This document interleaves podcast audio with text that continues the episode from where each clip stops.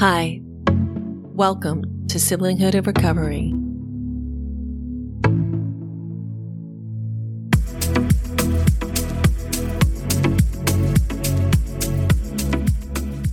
All right, welcome to episode five.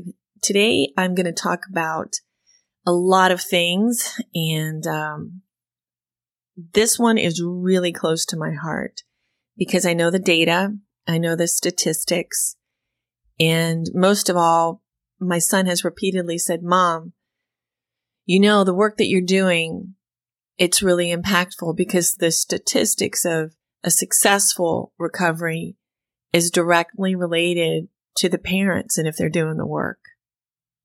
And I remember the first time that I heard him say that, I was kind of like, I was still in that process of, yeah, yeah, okay, what next? What next? Cause you, you find out that your child has an SUD, a substance use disorder, right? But, uh, he did say, mom, you know, I can't thank you enough for doing the work as well.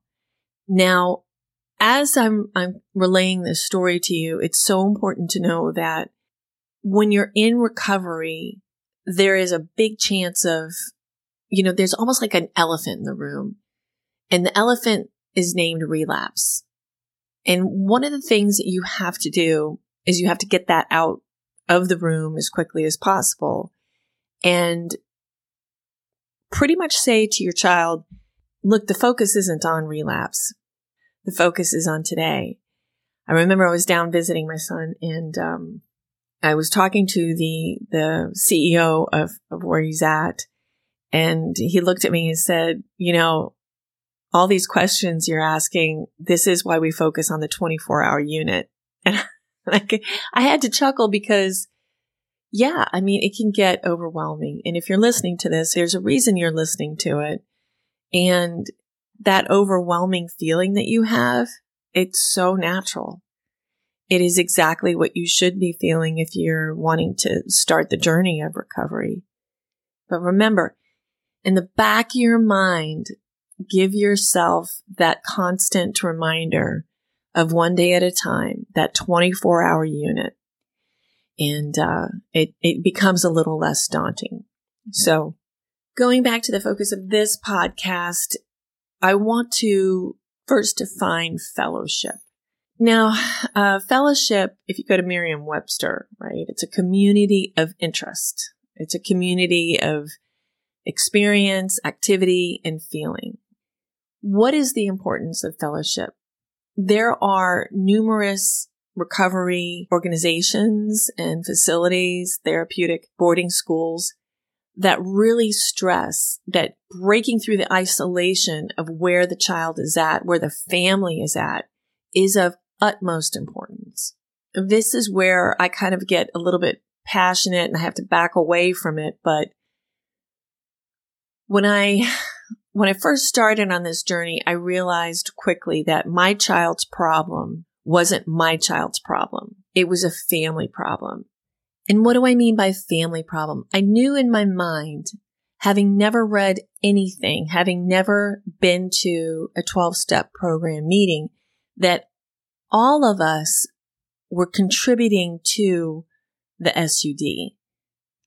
All of us had an impact of what was going on with my one child, all of us didn't quite understand the behavior that we were doing each and every day, how that was adding up, how that was contributing, how that was creating an environment that was unhealthy. Now, I had no knowledge. I had no education, no experience within a therapeutic boarding school, within a 12 step program, within an addiction treatment center. I had zero, zero experience at that. So even though at a gut level, I knew that this was a family challenge, I couldn't describe it. I couldn't define it. So I knew that I had to get educated.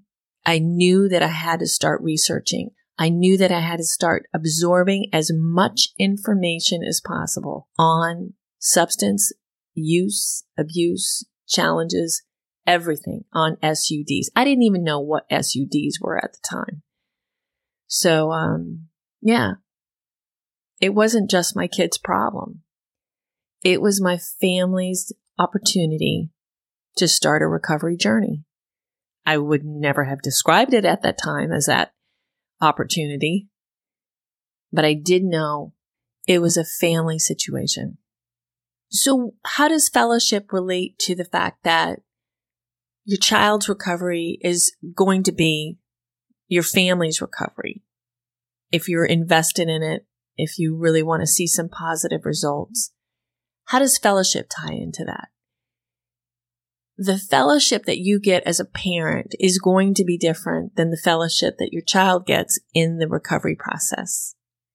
It is so important that when you look at the licensed therapist that you are talking to or the licensed therapeutic boarding school team that you're engaged with, it is really important that they have a structure that includes support for the parent figures within that child's life. There's going to be a lot of focus on your child's SUD, your child's recovery. Your child will be the priority. Absolutely. 100%. As that is the way it should be, right? And I don't usually use should because that's a shoulda, coulda, woulda, don't shoulda over me.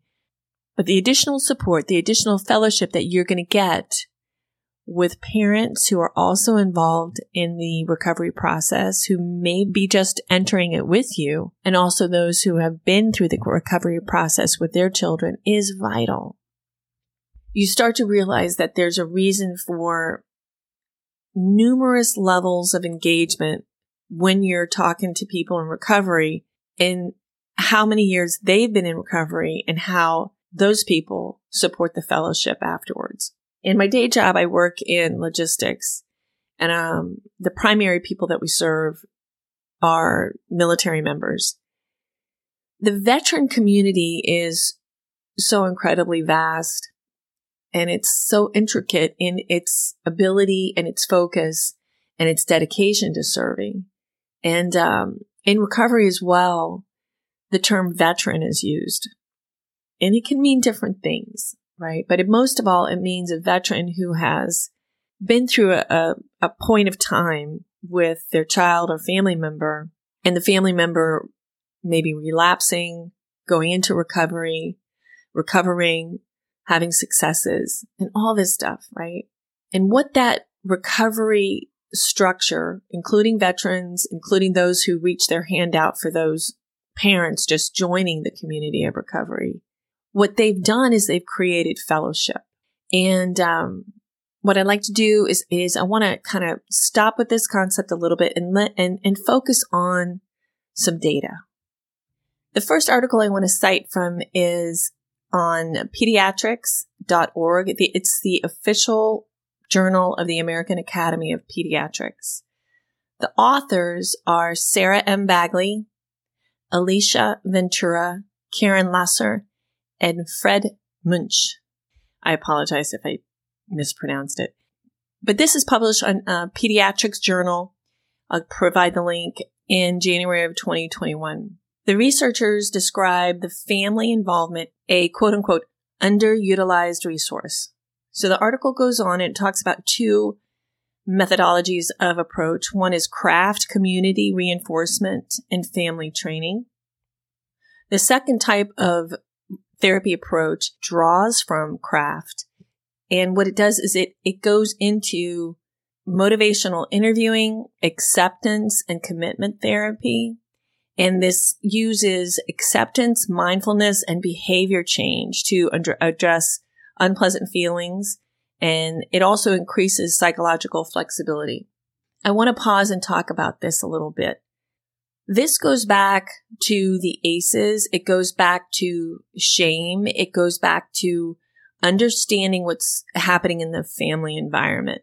At a community level, when you are challenged with SUDs within the family, there is immediately a restructuring of the whole environment.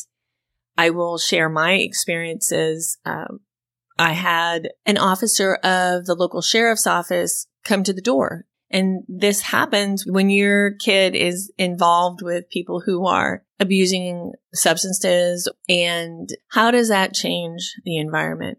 What happens is a shift in the community. It's that house, that family. And a lot of us will go into isolation. We will feel ashamed. We will feel like, okay, you know, this can't happen again. So let me just lay down the law. As you navigate this new reality, the most important thing to do is take a step back and, and start reading, start self educating. That's really hard to do. You're overwhelmed. Again, I'll just speak for myself. I was overwhelmed. I was like, what is happening? I don't know what's going on. I didn't plan for this. You know what? Let me just, you know, instruct the guidelines and the rules and reemphasize that. And if they're broken, then there's a consequence, you know, basic discipline, right?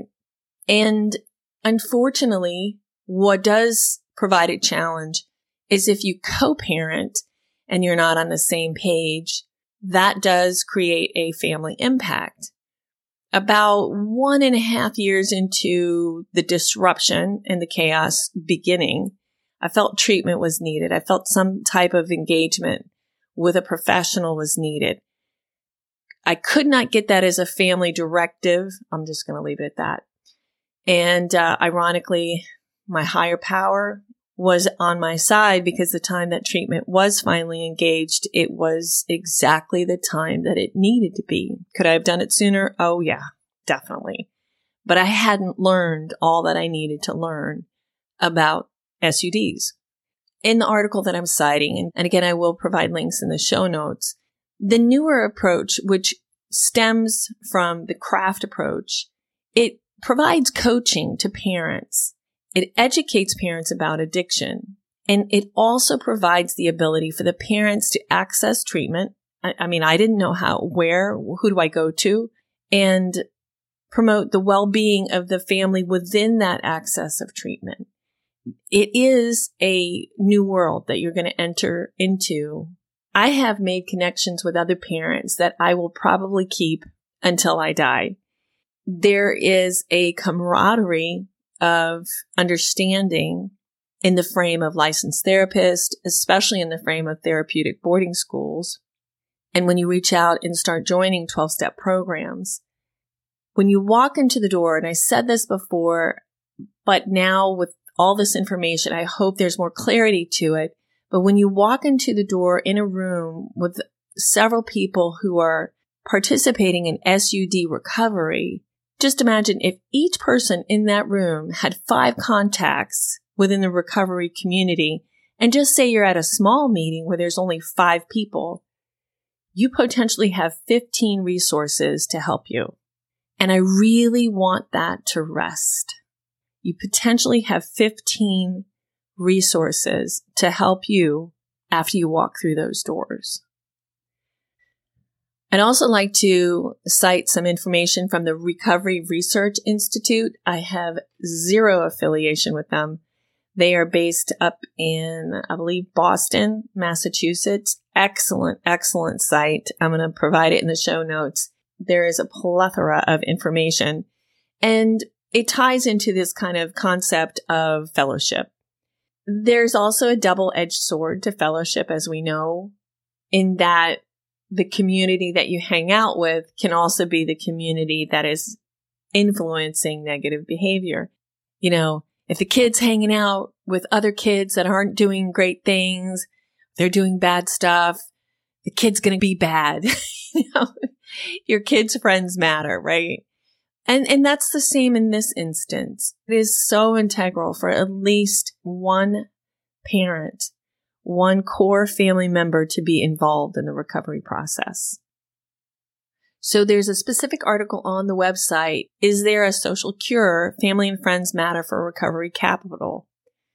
I won't go into the entire article, but the information captures survey data from participants who were in recovery there are a couple of links. One is Life in Recovery Survey. It's in the article. And the other link is Strengths and Barriers Recovery Scale.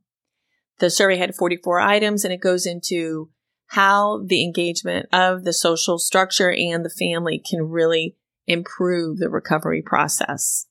In this article, there is a concept that's mentioned called recovery capital. And this can mean many different things. It includes the finances that are available for recovery. It includes the support resources, the members of the family that are available to support the recovery.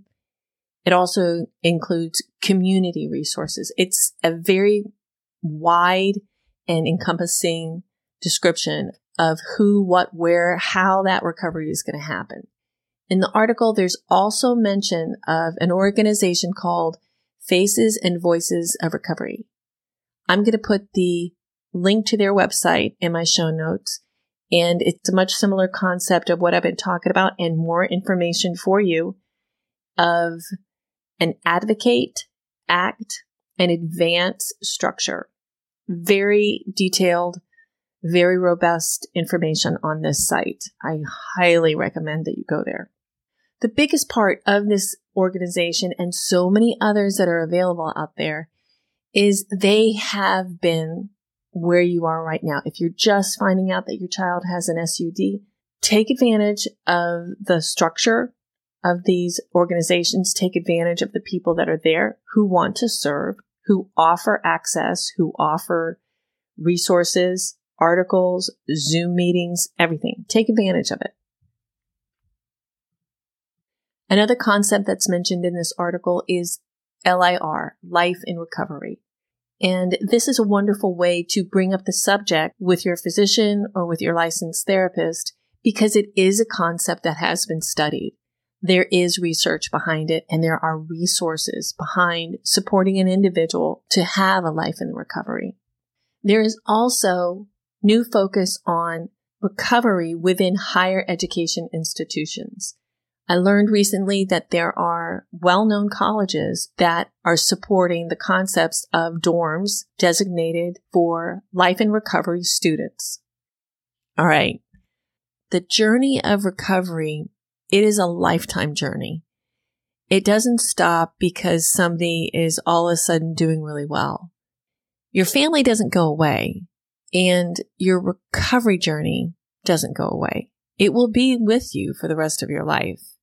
And even though you might not realize it right now, listening to this podcast, the journey of recovery could be one of the greatest blessings you will ever experience. Have faith in yourself, have faith in your child, and know you're never alone in this. Remember, check out my website, www.siblinghoodofrecovery.com. Check out the Get Help tab. Always look for a licensed therapist with experience in addiction recovery and try to find a 12 step program near you. That's it for now. This is Angie Reno. Be good to yourself.